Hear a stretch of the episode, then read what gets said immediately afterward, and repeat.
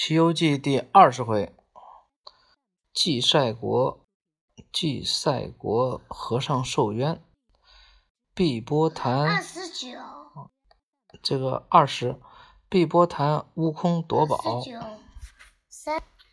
悟空用芭蕉扇扇灭了火焰山的大火。四人走上山去，都觉得清凉无比。没过多久，就走过了八百里火焰山。来到了一个人来人往的城市中，四人正在街上行走，忽然看见十几个和尚戴着手铐脚镣，在大街上讨饭，十分凄惨。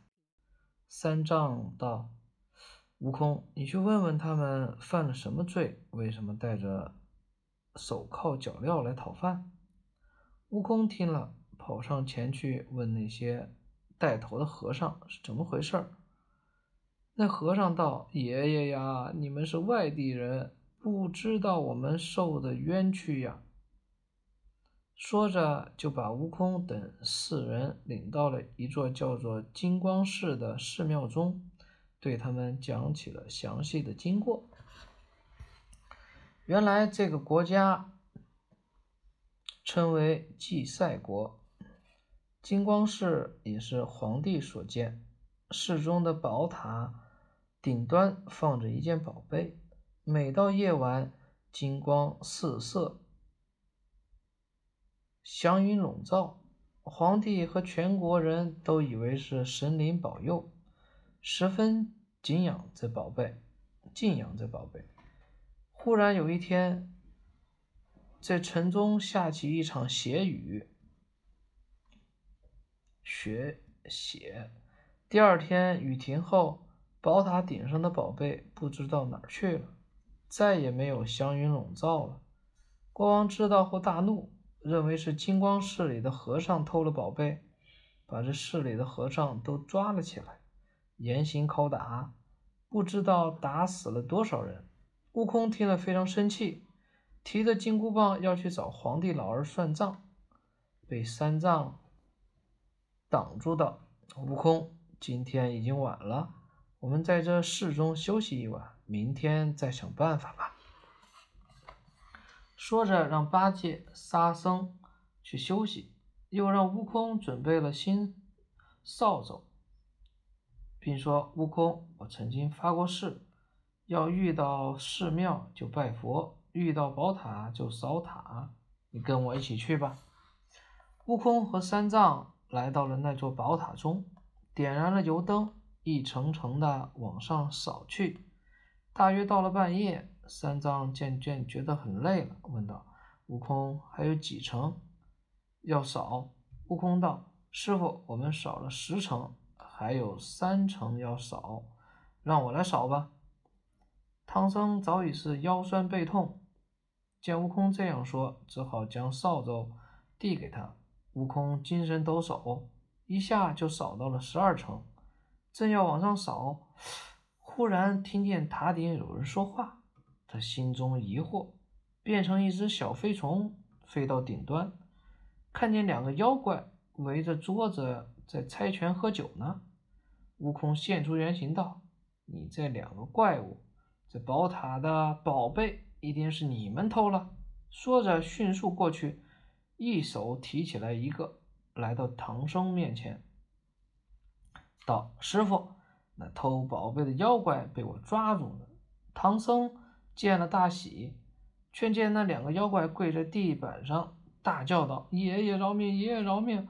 不是我们偷的宝贝，偷宝贝的是别人呀！”悟空道：“是谁？赶快说！”那两个怪物就你一言我一语的把事情说了出来。原来他们是附近乱石山、碧波潭万圣龙王差来巡塔的，一个叫奔波霸，奔波霸，奔波霸，一个叫鲶鱼精，是吧？鲶鱼精，奔波霸，另一个叫霸波奔，霸霸波奔，嗯。是个黑鱼精，嗯，那万圣老龙王生了个女儿，叫万圣公主，十分漂亮。老龙王就为她找了个驸马，人称呢九头驸马。这九头驸马神通广大，前年和龙王来这里城里下了一场血雨，然后偷走了塔顶的宝贝。那公主又上凌霄殿。偷了王母娘娘的九叶灵芝草，养在龙宫。最近这龙王和驸马听说齐天大圣、大圣和唐僧师徒要经过这里，怕露出破绽，就让两个小妖来巡视。没想到却被悟空抓住了。悟空听了他俩的话，对三藏道。师傅，我们暂时把这两个妖怪抓起来，等明天见了皇帝，为和尚们洗清了冤屈，再跟这两个妖怪去找回宝贝。三藏听了大喜，和悟空带着妖怪回去了。第二天一早，三藏穿戴整齐，带着徒弟们去见国王。那国王听说是东土大唐来的和尚，不敢怠慢，赶紧宣他们进殿来。那皇上见了三藏，问了情况，感叹道：“你们大唐的皇帝能请高僧去西天取经，我们国家的这些和尚却只能当强盗。”三藏听了道：“万岁，你冤枉这些和尚了。那偷宝贝的贼已经被我的大徒弟抓住了。”是附近河里的妖怪干的。国王听了大喜，道：“他们在哪里？我要亲自审问他们。”唐僧听了，立刻让八戒和沙僧到金光寺，把那两个妖怪、妖精带到了大殿上。那皇帝见了两个妖怪，大惊，问道：“你们是哪里的妖怪？什么时候偷的我国的宝贝？赶快招来！”两个妖怪吓得魂飞魄，吓得魂儿都飞了，只好把事情又说了一遍。皇帝听了，对唐僧等人道：“既然还有妖怪头头，那就还要麻烦几位高僧为我们捉妖，找回宝贝啊。”悟空听了道：“陛下，现在已经知道是谁是真的贼了，那群和尚也该还他们清白了吧？”皇帝听了，立刻下旨放了所有的和尚，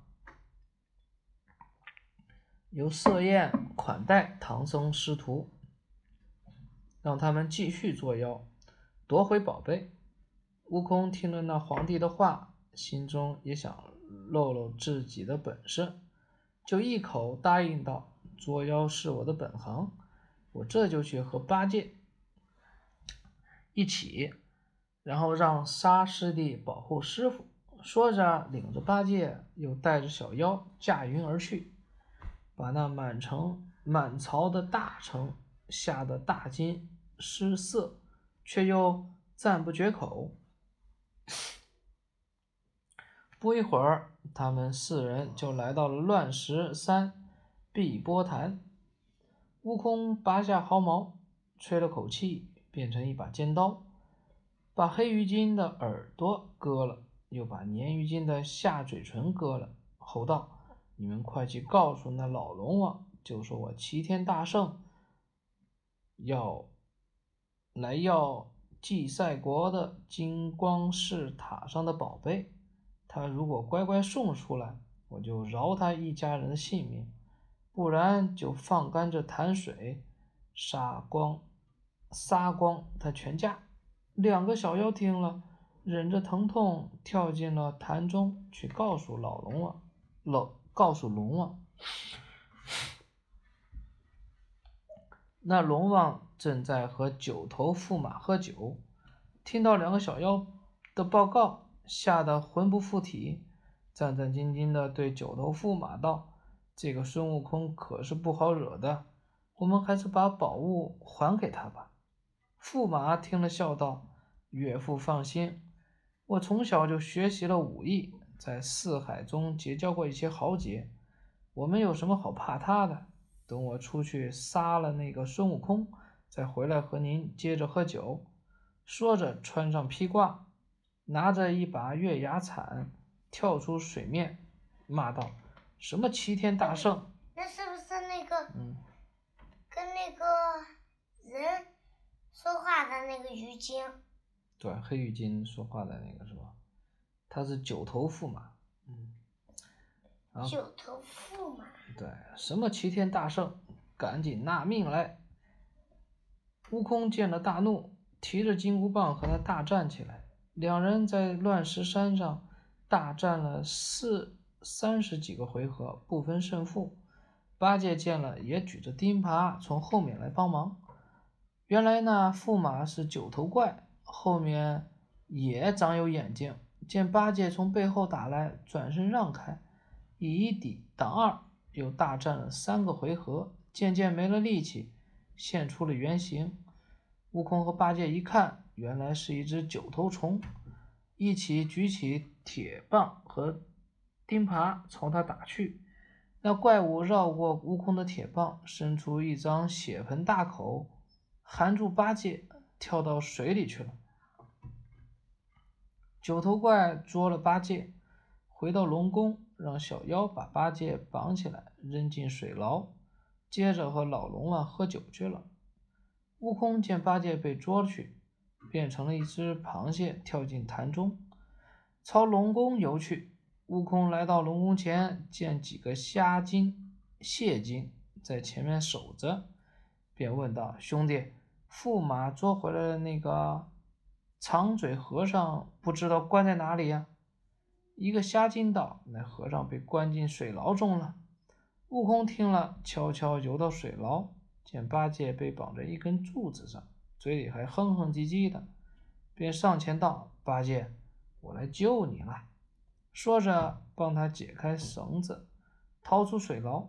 八戒道：“师兄，你先走，你先走到岸上等着，我去跟他们打斗。如果胜了，就捉他一家。”要回宝贝，如果败了，你就在潭上等着帮忙。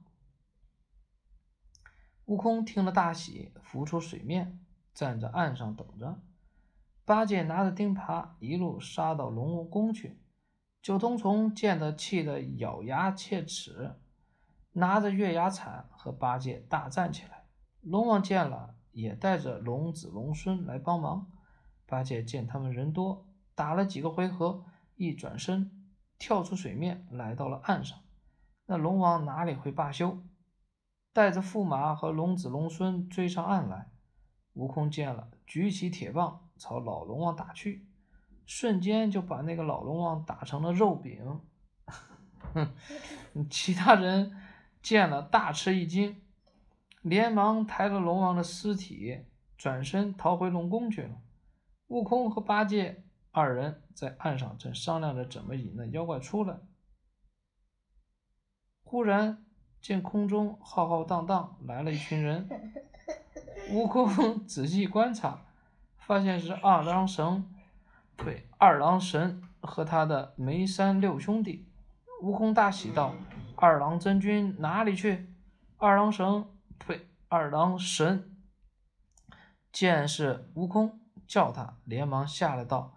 大圣自从逃了五指山，一心跟着唐僧去西天取经，今天怎么会在这里呢？悟空把事情说了一遍。二郎神，二郎神道：“既然是这样，你们不如到我的营帐中休息一夜，吃些东西。等明天早上，我和你们一起去找那九头怪算账吧。”悟空听了大喜。和八戒在二郎神的营帐中吃了些果子，休息了一夜。第二天天一亮，八戒道：“你们依然在岸上等着，我去引他们出来。”说着，拿着耙子盖上，跳到水中。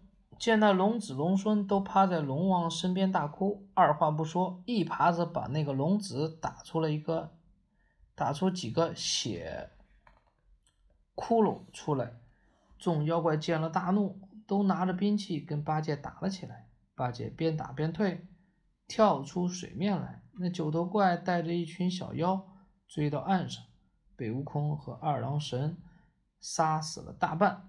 驸马一见大惊失色，在地上打了个滚儿，现出原形。二郎神见了，拿起金弓，安上银箭，朝那九头怪射去。只听“嗖”的一声，那九头怪的一个脑袋就落在了地上。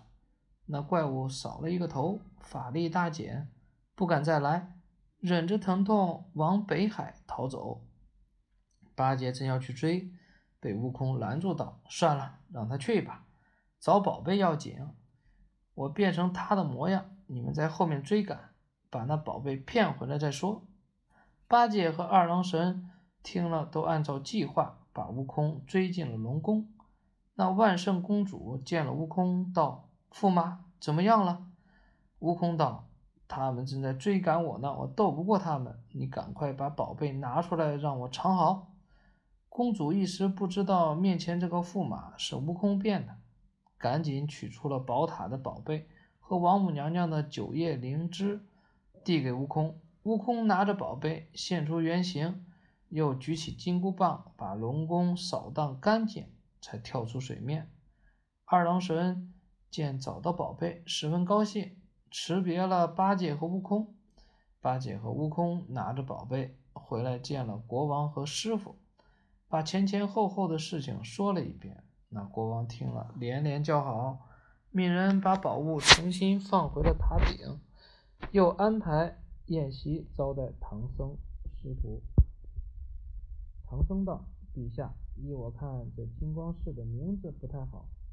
金子常常在人们手中流来流去，光也是忽闪忽闪的东西，都不长久。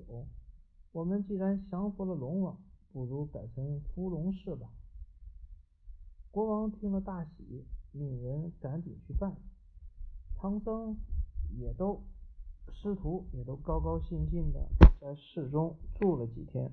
依旧整理行李、行装，朝西天去了。嗯。